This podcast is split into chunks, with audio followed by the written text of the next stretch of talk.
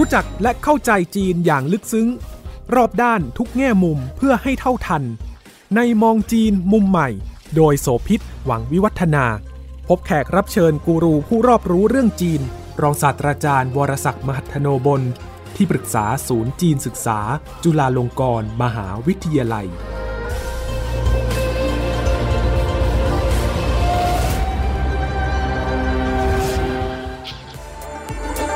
ประเด็นที่น่ากลัวก็คือว่ากลุ่มทุนจีนเหล่านี้นะไม่ว่าใหญ่กลางเล็กเนี่ยพอเข้ามาแล้วเนี่ยพอจุดเริ่มต้นที่คุณคิดไม่ซื่อแล้วเนี่ยคุณก็พยายามหาช่องทางที่ผิดกฎหมายนะฮะเพื่อทำให้มันถูกกฎหมายทำอย่างไรความน่ากลัวมันอยู่ตรงที่ว่าคนจีนเหล่านี้เนี่ยไปสร้างสายสัมพันธ์หรือคอนเน็กชันกับเจ้าหน้าที่รัฐซึ่งตอนนี้ก็เป็นข่าวนะเอากรณีตู้ห่าวความน่ากลัวนี้มันจะไม่เกิดขึ้นเลยถ้าหากว่ากลุ่มทุนจีนสีเทาเหล่านี้ปรบมือข้างเดียวการที่มันมีอีกข้างหนึ่งมาปรบด้วยมือข้างนั้นก็ดันเป็นเจ้าหน้าที่รัฐเสียอีกไอ้ตรงนี้ที่มันน่ากลัวเพราะว่าเมื่อไปเปรียบเทียบกับไอ้เรื่องที่น่าเสียใจนะไอ้เรื่องที่น่าเสียใจนี่ทำยังไงทุนมันก็จะขยายเติบโตแบบมันช้าแต่ไอ้ทุนที่มันมีเจ้าหน้าที่รัฐมามีส่วนร่วมในการทำผิดกฎหมายด้วยเนี่ยมันขยายตัวเร็วมากตู้ห่าวเนี่ยเป็นนายทุนแล้วก็มีเบื้องหลังของตู้ห่าวอีกซึ่ง DSI ภารีปราบยานได้ดูว่ามันมีกลุ่มของคนอีกประมาณ 4-5 กลุ่มที่อยู่ด้านหลังแล้วก็ถือพาสปอร์ตต่างประเทศนะครับเป็นบุคคลที่เราคิดว่าเป็นทุนที่ส่งเข้ามาในขณะนี้กำลังตรวจสอบอยู่ DSI ได้เลขพาสปอร์ตไว้แล้วนะครับนี่เป็นเสียงของคุณสมศักดิ์เทพสุทินรัฐมนตรีว่าการกระทรวงยุติธรรมค่ะเมื่อครั้งที่แถลงข่าวถึงความคืบหน้าของการติดตามดำเนินคดีกลุ่มธุรกิจทุนจีนที่ทำเรื่องผิดกฎหมายจนกระทั่ง DSI รับเป็นคดีพิเศษและมีการติดตามหาเบาะแสเครือข่ายของผู้ร่วมกระทำความผิดอย่างครบวงจร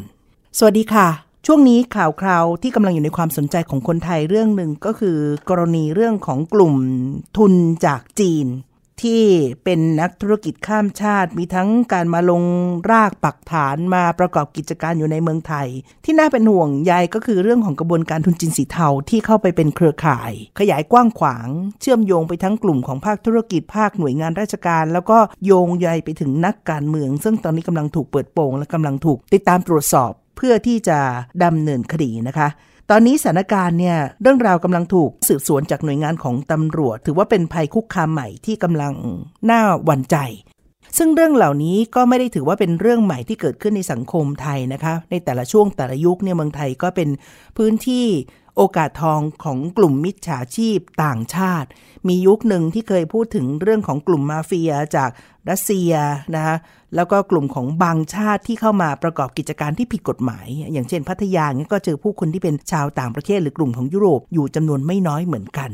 แต่ตอนนี้โฟกัสความสนใจกำลังพุ่งไปที่ประเทศจีนเป็นหลักข่าวคราวที่เกิดขึ้นก็ส่งผลที่ทำให้ตอนที่ประธานาธิบดีสีจิ้นผิงได้มีโอกาสมาเยือนไทยก็มีการหารือแล้วก็พูดคุยกับผู้นำของไทยด้วยนะพลเอกประยุทธ์จันทร์โอชานายกรัฐมนตรีแล้วก็พยายามจะย้ำนะในตอนที่การประชุมเอเปกบอกว่าจะต้องเร่งจัดการในแก้ไขปัญหาเรื่องนี้ซึ่งก็สนับสนุนที่จะให้ไทยดำเนินการตามกฎหมายของไทยแต่ว่าไม่ให้นำเรื่องของประเด็นความเป็นไทยจีนหรือความเป็นคนจีนเข้ามาเกี่ยวข้องเพราะว่าเรื่องนี้ไม่เกี่ยวกันแล้วถือว่าเป็นความผิดเฉพาะกลุ่มหรือเฉพาะบุคคลแต่ยังไงก็ตามประเด็นเรื่องของการเข้ามาของกลุ่มทุนธุรกิจข้ามชาติซึ่งมีทั้งเข้ามาทำธุรกิจอย่างถูกต้องตามกฎหมายและผิดกฎหมายเนี่ยก็น่าสนใจมากมองจีนมุมใหม่วันนี้เราจะคุยกันเรื่องนี้นะคะท่านอาจารย์วรศักดิ์มหัทโนบลที่ปรึกษาศูนย์จีนศึกษาจุฬาลงกรณ์มหาวิทยาลัยท่านได้เคยมีงานศึกษาวิจัยแล้วก็ได้ค้นคว้าเรื่องของจีนอพยพใหม่ที่เข้ามาในเมืองไทย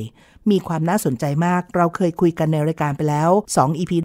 วันนี้เอากลับมาคุยเพิ่มเติมเพราะว่ามีแง่มุมที่น่าสนใจมากขึ้นทั้งเรื่องปรากฏการณ์ที่เป็นด้านภาพลบที่อาจจะส่งผลต่อความสัมพันธ์หรือความรู้สึกไว้เนื้อเชื่อใจและด้านที่น่าเป็นห่วงที่คงต้องติดตามอย่างใกล้ชิดด้วยสวัสดีครับอยากให้อาจารย์เล่า อีกครั้งเรื่องของงานการศึกษาวิจัยเรื่องเกี่ยวกับจีนอพยพใหม่ที่อยู่ในเมืองไทยในยุคนี้พศนี้ซึ่งไม่เหมือนกับรุ่นเสือผืนหมอนใบข้ามน้ำข้ามทะเลมาแล้วก็ตั้งรกรากไทยเชื้อสายจีนในปัจจุบันที่เยาวราชนะคะมันก็จะมีกลุ่มทุนใหม่อยู่ที่ห้วยขวางแล้วก็กระจายไปอยู่อีกหลายจังหวัดทั่วประเทศทีเดียวงานศึกษาวิจัยของอาจารย์เนี่ยได้ค้นพบอะไรที่น่าสนใจบ้างคะเวลาเราจะพูดถึงชาวจีนอพยพใหม่นะครับเราจะเริ่มต้นนับในช่วงคือปักหมุดการเวลาของพวกเขาไว้ตรงไหนเมื่อเราไปสำรวจดูแล้วเราว่าคนจีนอพยพใหม่ที่เข้ามาในไทยส่วนใหญ่แล้วเข้ามาในไทยหลังจากที่จีนเนี่ยมีนโยบายปฏิรูปและเปิดประเทศเมื่อปี 2521 ต่อเนื่องกับ 2522 คริสตศักราชก็คือปี 1978 และ 79 ฉะนั้นอันนี้มันจะอธิบายได้ง่ายกว่าพอเริ่มปี 1980 หรือทศวรรษ 1980 เนี่ยช่วงนั้นเนี่ยคนจีนเนี่ยออกนอกประเทศไปแสวงหาชีวิตที่ดีกว่ามากจริงๆพอเราศึกษาในขั้นตอนต่อไปเราก็พบว่าเราสามารถแบ่งกลุ่มคนจีนที่เข้ามาในประเทศไทยเนี่ยได้เป็นช่วงระยะเวลาก็คือว่าถ้าเป็นกลุ่มคนจีนที่เข้ามาในช่วงทศวรรษ 1980 เนี่ยโดยส่วนใหญ่แล้วชาวจีนกลุ่มนี้นั้นเข้ามาแบบคล้ายๆกับชาวจีนพ้นทะเลในอดีตนั่นคือแบบเสือผืนหมอนใบพอเข้ามาแล้วเนี่ยต้องไปประกอบอาชีพอะไรที่แบบเราเรียกว่าปากกัดตินถีบและที่สำคัญก็คือว่าชาวจีนกลุ่มนี้เนี่ยพอเข้ามาแล้วเขาจากเมืองจีนมาเขาตีตั๋วเที่ยวเดียวเป็น one way ticket ไม่ตีตั๋วกลับไปละเรียกว่ามาตายเอาดาบหน้าฉะนั้นกลุ่มคนจีนกลุ่มนี้เนี่ยจะมีส่วนที่เหมือนและต่างกับชาวจีนพ้นทะเลในอดีตที่ว่าเหมือนก็คือว่ามาอยู่ในเมืองไทยแล้วก็ปากกัดตีนถีบนะฮะดิ้นรนต่อสู้แต่ส่วนที่ต่างเนี่ยก็คือว่าถ้าเป็นชาวจีนพ้นทะเลในอดีตเนี่ยพอเขาเข้ามาปุ๊บเขาก็อยู่อย่างเปิดเผยนะครับคือสมัยนั้นมันไม่มีกฎหมายคนเข้าเมืองอะไรที่เข้มงวดแบบปัจจุบันคนจีนอพยพใหม่ที่เข้ามาในตอนนี้ก็คืออยู่แบบผิดกฎหมายถ้าอยู่อย่างนี้เราจะบอกว่ามันสีเทาได้ไหมนะครับอันนี้ก็ตั้งไว้ก่อนเดี๋ยวเรามาคุยอีกทีนึงครับพอมาช่วงที่2เนี่ยก็คือช่วงหนึ่งทศวรรษ 1990 ช่วงนั้นเนี่ยถ้าเราย้อนกลับไปดูที่ประเทศจีนนะครับตอนนั้นเนี่ยเศรษฐกิจของจีนกำลังบูมมากแล้วบูมแบบคล้ายๆไทยนะคือฟองสบู่เพียงแต่ว่าเขาไม่เกิดวิกฤตรุนแรงเท่ากับของไทยในปี 1997 นะครับในเวลานั้นเนี่ยชาวจีนที่เข้ามาเนี่ยก็ไม่ได้มีฐานะร่ำรวยแต่ก็ไม่ได้เข้ามาแบบพวกแรกนะครับก็คือมีเงินติดตัวมาบ้างนะครับที่สำคัญตอนนั้นเนี่ยพอจีนเปิดมากเข้าแล้วเนี่ยคนจีนจำนวนไม่น้อยของกลุ่มนี้นะหลายคนเนี่ยเขายังมีญาติมิตรในเมืองไทยพอได้พึ่งพาอาศัยกันได้บ้างถ้าเราเอาคนจีนกลุ่มแรกในปีในทศวรรษ1980 มารวมกับทศวรรษ 1990 เนี่ยสองกลุ่มนี้เนี่ยนะครับโดยส่วนใหญ่แล้วเนี่ยก็ยังคงอยู่แบบหลบๆซ่อนๆถ้ามี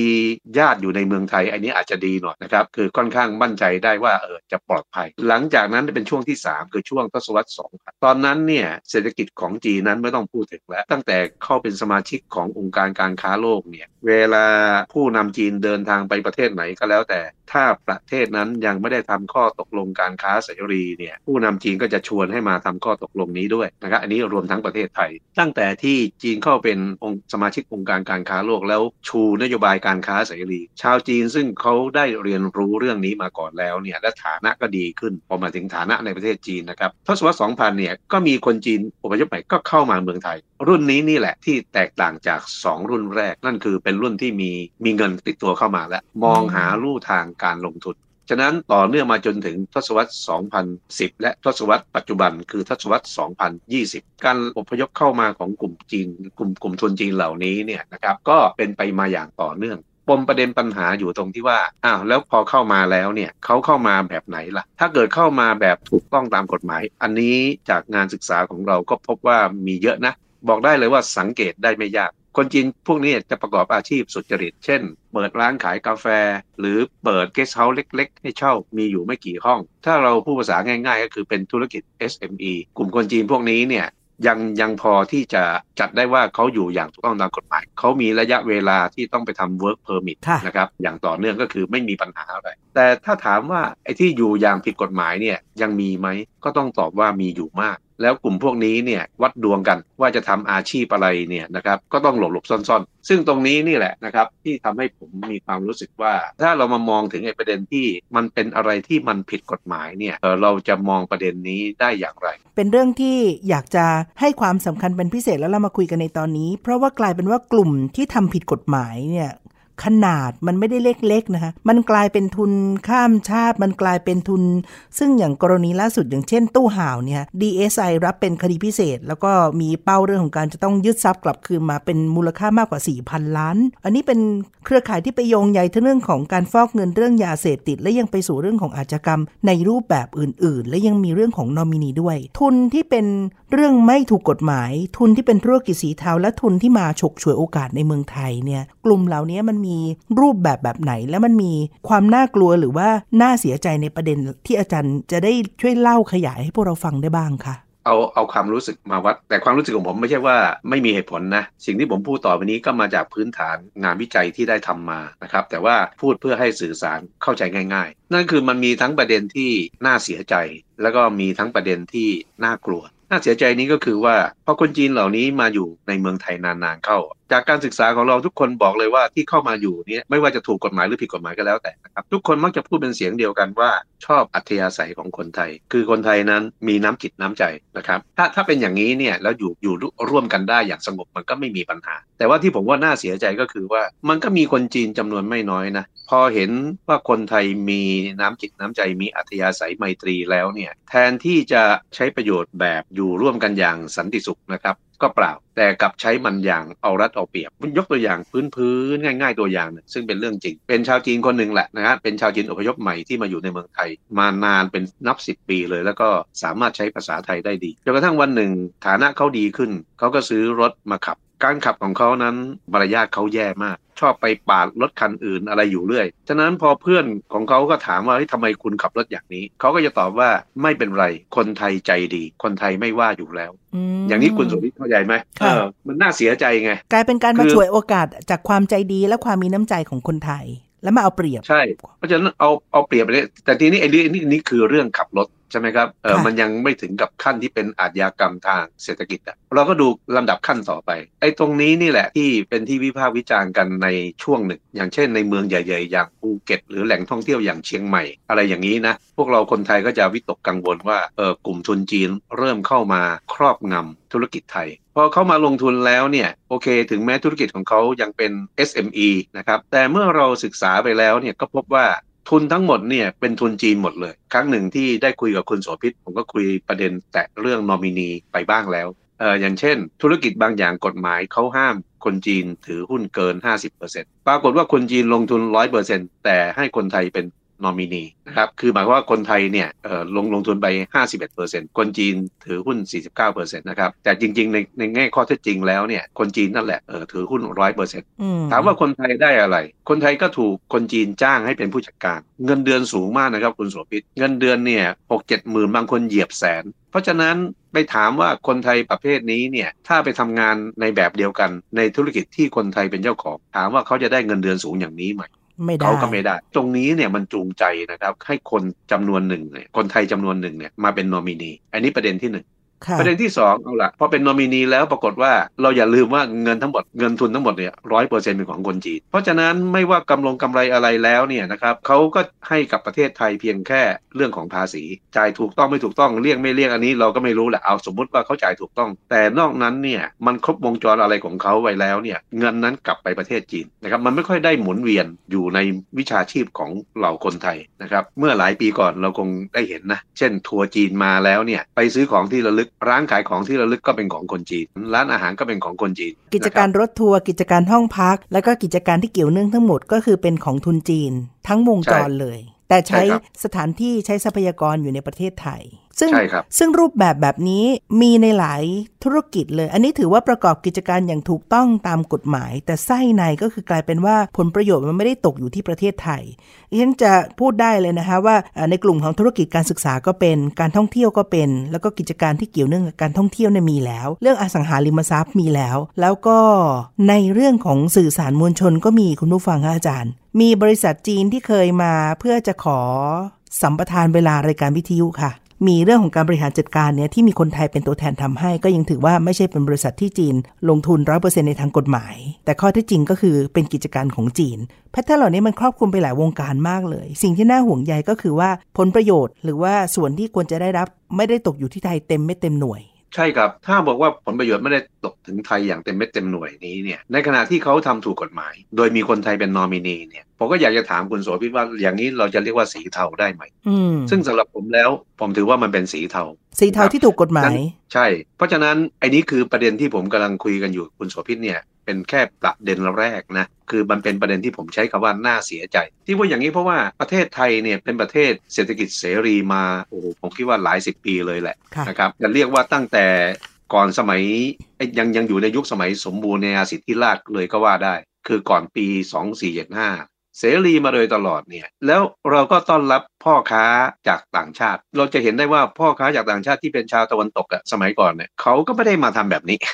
ครั้นจะย้อนไปดูชาวจีนพ้นทะเลในอดีตเวลามาทำธุรกิจการค้าเขาก็ไม่ได้ทำแบบนี้ทุกอย่างนี้ก็ถ้อยทีถ้อยอาศัยอยู่กับสังคมไทยมาได้อย่างยาวนานกลมกลืนไปกับสังคมไทยแล้วก็ในที่สุดก็กลายเป็นคนไทยซึ่งตอนนี้ก็ไม่รู้รุ่นที่เท่าไหร่แล้วนะครับหมายถึงชาวจีนพ้นทะเลแต่ว่ากับชาวจีนอพยพใหม่ไม่ใช่อย่างนี้ไงเขาเห็นช่องทางอย่างนั้นอย่างนี้เช่นจ้างนอมินีได้เขาก็ทำซึ่งลักษณะแบบนี้เนี่ยมันไม่เป็นมิตรถึงแม้มีนอมินีทำให้ถูกกฎหมายสำหรับผมแล้วผมก็คิดว่าถึงที่สุดแล้วธุรกิจของคุณก็คือสีเทาผมยกตัวอย่างง่ายๆนะคุณโสภิตสมมติว่าเจ้าหน้าที่เอาจริงไปจับธุรกิจแล้วจับแล้วคนไทยก็สารภาพว่าเป็นนอมินีเนี่ยถามว่ากิจการนั้นถูกปิดไหมมันก็ต้องถูกปิดประเด็นผมอยู่ตรงที่น่าเสียใจก็คือว่ากลุ่มทุนจีนอย่างนี้ถึงแม้คุณจะเป็น SME นะไม่ใช่ทุนขนาดใหญ่นะแต่คุณก็เล่นแบบไม่ใสสะอาด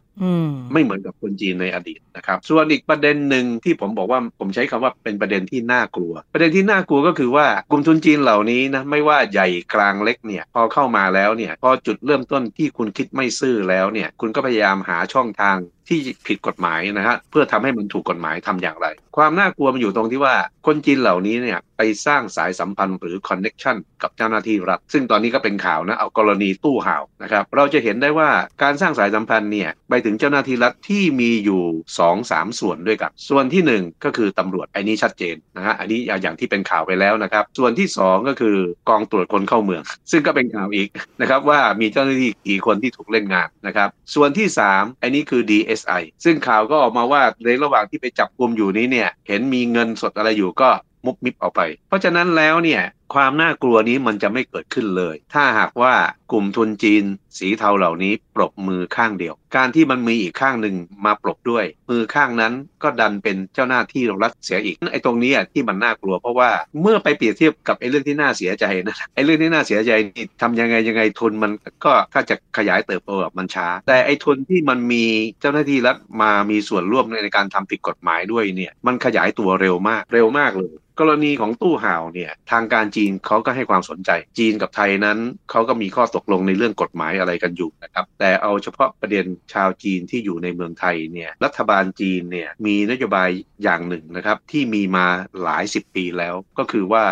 ถ้าชาวจีนไปอยู่ในประเทศไหนก็แล้วแต่คุณสมัครใจจะอยู่ในประเทศนั้นแล้วเนี่ยขอให้คุณอยู่ภายใต้กฎหมายของประเทศนั้นถ้าคุณทำผิดกฎหมายของประเทศนั้นเนี่ยทางการจีนจะไม่มาเข้ามาเกี่ยวข้องด้วยเพราะคุณได้เลือกไปแล้วไงเพราะฉะนั้นในกรณีของตู้ห่าวเนี่ยจีนก็จะไม่เข้ามาแทรกแซงยกเว้นตรงที่ว่าถ้าหากทางการไทยสืบสวนสอบสวนไปอย่างไรแล้วเนี่ยสืบสาวราวเรื่องไปจนถึงต้นตอของตู้ห่าวที่ยังมีเครือข่ายอยู่ในเมืองจีนถ้าเป็นอย่างนี้เนี่ยจีนก็อาจจะให้ความร่วมมือเพราะว่าก็ไปจัดการในเมืองจีนอาจจะทำให้เราได้เห็นว่ากระบวนการของตู้ห่าวนั้นน่ากลัวเพียงใดมันเป็นก็อดฟาเธอร์ในชีวิตจริงไอ้ตรงนี้คือสิ่งที่น่ากลัวคุณกำลังฟังมองจีนมุมใหม่ทางไทย PBS Podcast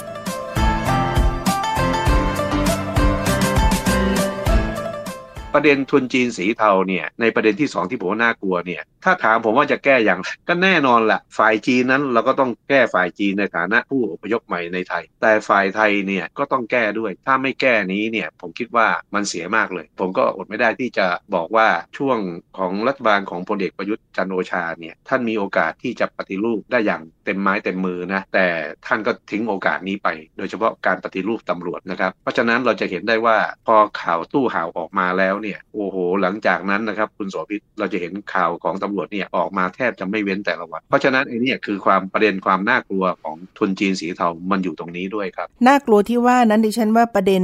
เรื่องความสัมพันธ์ระหว่างสองชาตินี่ไม่น่าห่วงเลยเพราะว่าจีนไฟเขียวบอกว่าจัดการให้ได้เลยตามกฎหมายของไทยก็ไม่มีความน่ากังวล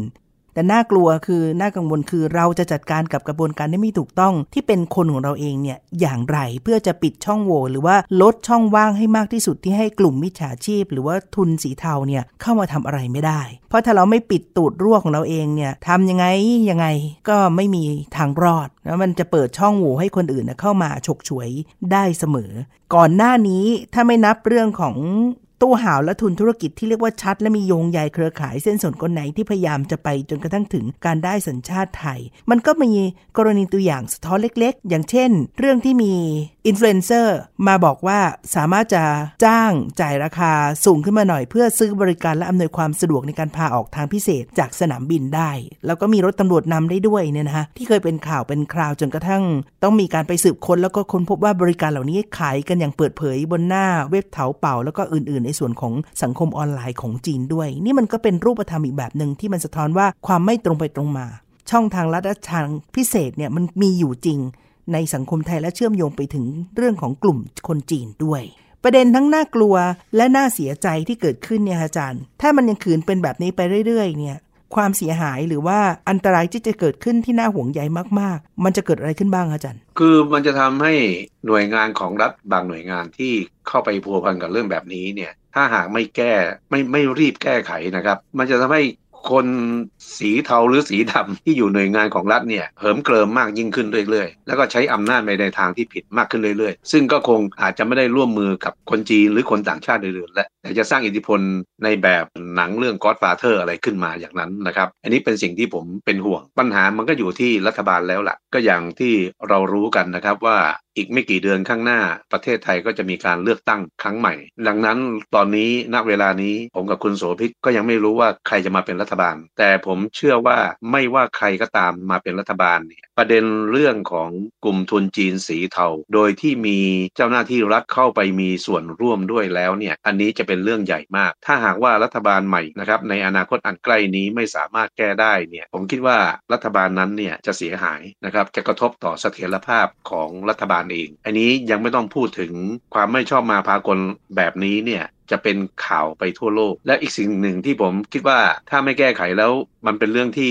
น่าเสียดายมากๆเลยก็คือว่ามันจะกระทบต่อกลุ่มทุนจีนที่เข้ามาแบบถูกต้องตามกฎหมายอยู่แบบถูกต้องตามกฎหมายมันจะทำให้คนไทยเนี่ยมองคนจีนด้วยภาพลบทั้งที่คนจีนเหล่านั้นอาจจะไม่ใช่สีเทาหรือสีดำคืออาจจะเป็นสีขาวด้วยซ้ำไปซึ่งอันนี้เนี่ยจากการศึกษาวิจัยของผมนะกลุ่มคนจีนที่ดีๆแบบนี้เขาก็มีแง่มุมที่น่ารักนะอย่างเช่นพอเขามาอยู่ใหม่ๆเนี่ยเขาก็พยายามปรับตัวกับชุมชนของคนไทยนะครับทีนี้อยู่มาวันหนึ่งเนี่ยก็มีคนไทยเข้ามาซึ่งตอนนั้นเขาก็รู้จักกับคนไทยดีแล้วล่ะในขณะที่ชาวจีนเนี่ยกำลังอุ้มเด็กอยู่นะอุ้มเด็กเล็กอยู่คนไทยด้วยความเอ็นดูเด็กนะครับก็เอามือปิดหน้าตัวเองแล้วเปิดหน้าจ๊ะเอ๋ปรากฏว่าคนจีนตกใจบอกว่าคนไทยเล่นอะไร เพราะคนจีนเขารู้ว่าอันนี้คือการเล่นกับเด็กของคนไทยนะคนจีนเขาก็ขำเขาก็รู้สึกว่าไอ้นี้มันก็เป็นเสน่ห์ที่น่ารักเป็นรูปแบบที่น่ารักอันหนึ่งของคนไทยในการเล่นกับเด็กตั้งแต่นั้นมาคนจีนก็พยายามเรียนรู้ที่จะอยู่กับสังคมไทยอันนี้ผมพูดถึงคนจีนที่อยู่อย่างถูกกฎหมายนะแล้วทำอาชีพสุจริตเพราะฉะนั้นถ้าเราไม่แก้ปัญหาไอ้กลุ่มทุนจีนสีเทาเนี่ยผมเกรงว่าทัศนคติของคนไทยที่มีต่อชาวจีนอพยพใหม่เนี่ยจะได้รับผลกระทบคือเกรงว่าจะได้รับผลกระทบเหมือนสมัยเมื่อ 60-70 ปีก่อนสมัยจอมพลป.พิบูลสงครามซึ่งไปตั้งแง่อะไรกับคนจีนจนกระทั่งเกิดเรื่องเกิดราวเป็นความขัดแย้งขึ้นมาใหญ่โตซึ่งผมเองก็ไม่อยากให้เกิดภาพอย่างนั้นขึ้นมาเรื่องที่น่าเป็นห่วงก็คือว่าถ้าภาพลักษณ์ไม่ดีปรากฏขึ้นมาเรื่อยๆมันจะถูกตีความเหมารวมและในความอันตรายที่จะเกิดขึ้นลำดับต่อไปก็คือมันจะเกิดความไม่วางใจไม่ไว้เนื้อเชื่อใจแล้วก็มองเป็นอื่นซึ่งทำลายความสัมพันธ์และมิตรภาพที่ดีที่มันมีมาอย่างยาวนานสองชาตินี้ที่เราไม่อาจจะควบคุมเรื่องของผลลัพธ์ปลายทางได้เลยถ้าปัญหาไม่ถูกจัดการแล้วก็แก้ไขตั้งแต่เนิ่นๆอย่างนั้นไหมคะอาจารย์ใช่ครับถ้าเราดูบทเรียนจากในสมัยจอมพลป.นะความขัดแย้งระหว่างรัฐบาลกับชาวจีนเนี่ยเป็นไปอย่างรุนแรงเพราะว่าจอมพลป.นั้นมีข้อรังเกียจต่อชาวจีนซึ่งก็คงเป็นเรื่องของอคติทำไปทำมาเนี่ยก็จะมีคนไทยบางกลุ่มคล้อยตามรัฐบาลคล้อยเกลียดคนจีนไปด้วยนะครับเพราะฉะนั้นอย่างคนจีนในยุคหนึ่งเนี่ยเมื่อประมาณ 60-70 ปีก่อนเนี่ย ผมยกตัวอย่างให้คุณโสภิตได้พอเห็นภาพนะหรือท่านผู้ฟังเนี่ยอาจจะไม่ถ้าเป็นท่านผู้ฟังรุ่นใหม่อาจจะไม่เคยได้ยินเรื่องแบบนี้คนจีนในยุคนั้นเนี่ยพอถูกกีดกันแล้วใช่ไหมก็พยายามทำตัวให้เป็นไทยและวิธีหนึ่งก็คือว่าเปลี่ยนจากการใช้แท้มาใช้นามสกุลเพื่อให้ตัวเองดูเป็นไทยนะครับซึ่งไอ้ภาพนี้เนี่ยหลังจากที่หมดยุคของจอมพลป.นะครับไอ้ภาพที่มีอคติต่อคนจีนของคนไทยก็ค่อยๆหายไปในขณะที่ชาวจีนพ้นทะเลก็ค่อยๆกลืนกลายมาเป็นคนไทยมากขึ้นคุณโสภิตก็จะสังเกตได้ว่าในปัจจุบันเนี่ยผมเห็นมีคนที่มีชื่อเสียงจำนวนไม่น้อยนะเขายังคงใช้แท้อยู่แต่ก็ไม่ได้ถูกรังเกียจเหมือนแต่ก่อนแล้วผมอยากให้สังคมมันเป็นแบบนี้มากกว่านะครับกรณีของชาวจีนอพยพใหม่เนี่ยพอเข้ามาในเมืองไทยคนรุ่นนี้เนี่ยในปัจจุบันที่ผมหมายถึงพวกที่ดีๆอยู่นะถ้าเกิดเขาได้สัญชาติไทยก็แน่นอนชื่อของเขานะครับแท้ของเขาก็จะไม่ต่างกับคนจีนพ้นทะเลในยุคก่อนหน้านั้นที่มีชื่อแล้วก็มีแท้เป็นนามสกุลเป็นของตัวเองนะครับส่วนเขาจะวนสัญชาติมาเป็นไทยอะไรอย่างไรหรือไม่นั้นก็เป็นอีกเรื่องนึงซึ่งผมคิดว่าถ้าทำอย่างจริงๆจังๆแล้วเนี่ยมันก็ไม่ได้ง่ายนะครับคุณโสภิตเพราะว่าการโอนสัญชาติเนี่ยมันเป็นอะไรที่ใหญ่มากเพราะฉะนั้นถ้าเราดูกรณีของตู้ห่าวเนี่ยไอ้นี้ก็เป็นเรื่องที่ผมคิดว่าเป็นเรื่องที่น่ากลัวเพราะว่าเมื่อย้อนกลับไปแล้วเนี่ยเราจะพบว่าตู้ห่าวเนี่ยเขาได้สัญชาติไทยโดยที่มีนักการเมืองเข้ามาเกี่ยวข้องและทำให้เขาเนี่ยได้เป็นสามีของเครือญาติของนักการเมืองใหญ่นะครับซึ่งไอ้นี้เป็นเรื่องที่เรารู้กันว่าถ้าเป็นอย่างนี้แล้วเนี่ยการขอสัญชาติมันก็ย่อมไม่ยากถ้าพูดถึงงานวิจัยของผมนะผมก็ถามคนจีนคือว่ามีบางเคสเนี่ยที่คนจีนได้สัญชาติไทยผมก็ถามเขานะครับว่าเขาได้มาอย่างไรเขาก็ตอบแบบกะมิกะเมนอะว่าก็เนี่ยรู้จักเจ้าหน้าที่ก็คือในยะของเขาคือจะบอกเราว่าเขาก็ยักเงินอะไรอย่างนี้แต่นั่นเป็นเคสที่ต้องมีเส้นที่แข็งมากๆถึงจะทำได้นะฮะผมก็ไม่รู้ว่าคนจีนที่ผมไปคุยด้วยเนี่ยได้สัญชาติมาแบบง่ายๆเนี่ยไม่รู้อยู่ทีมเดียวกับตู้ห่าวหรือเปล่านะครับในขณะที่คนจีนที่ได้สัญชาติไทยที่ผมคิดว่าเขาได้มาจริงๆยังไงก็เป็นชาวจีนอพยพที่เข้ามาในเมืองไทยรุ่นแรกๆคือทศวรรษ 1980 คนพวกนี้อยู่ในเมืองไทยนะครับมาถึงปัจจุบันก็ร่วม30กว่าปีแล้วเขาพูดไทยได้คล่องเลยนะครับมีลูกเรียนจบมหาวิทยาลัยของไทยนะครับโดยที่พ่อแม่เนี่ยพูดภาษาไทยไม่ได้อันนี้ผมคิดว่าเป็นเรื่องที่น่าทึ่งว่าเลี้ยงลูกได้ดีฉะนั้นคนเหล่านี้ก็กลมกลืนกับสังคมไทยแล้วก็ไม่มีความคิดที่จะกลับไปตั้งรกรากอยู่ที่ประเทศจีนอีกต่อไปเมืองจีนนั้นกลายเป็นบ้านเก่าที่เขาจะกลับไปเยี่ยมนะครับไม่ต่างกับชาวจีนพ้นทะเลในสมัยนั้นครับก็เป็นเรื่องที่เราต้องติดตามอีกเรื่องนึงด้วยความห่วงใยทีเดียวนะคะว่าปัญหามันต้องจัดการตั้งแต่ต้นและต้องจัดการให้ครบถ้วนเพราะไม่งั้นถ้าเรื่องบานปลายในระยะยาวไม่ส่งผลดีเลยต่อความสัมพันธ์ของสองประเทศและความสัมพันธ์ในฐานะของคนไทยกับคนจีนนี่เป็นเรื่องที่เราคุยกันในวันนี้กับมองจีนมุมใหม่ทางไทย PBS Podcast ค่ะวันนี้อาจารย์วรศักดิ์มหัทธนบลที่ปรึกษาศูนย์จีนศึกษาจุฬาลงกรณ์มหาวิทยาลัยและดิฉันโสภิตหมั่งมีวัฒนาลาแล้วนะคะสวัสดีค่ะสวัสดีครับติดตามฟังรายการมองจีนมุมใหม่ได้ทางเว็บไซต์และแอปพลิเคชันไทย PBS Podcast กดติดตามสื่อสังคมออนไลน์ทั้ง Facebook Twitter Instagram และ YouTube ไทย PBS Podcast ไทย PBS Podcast View the world via the voice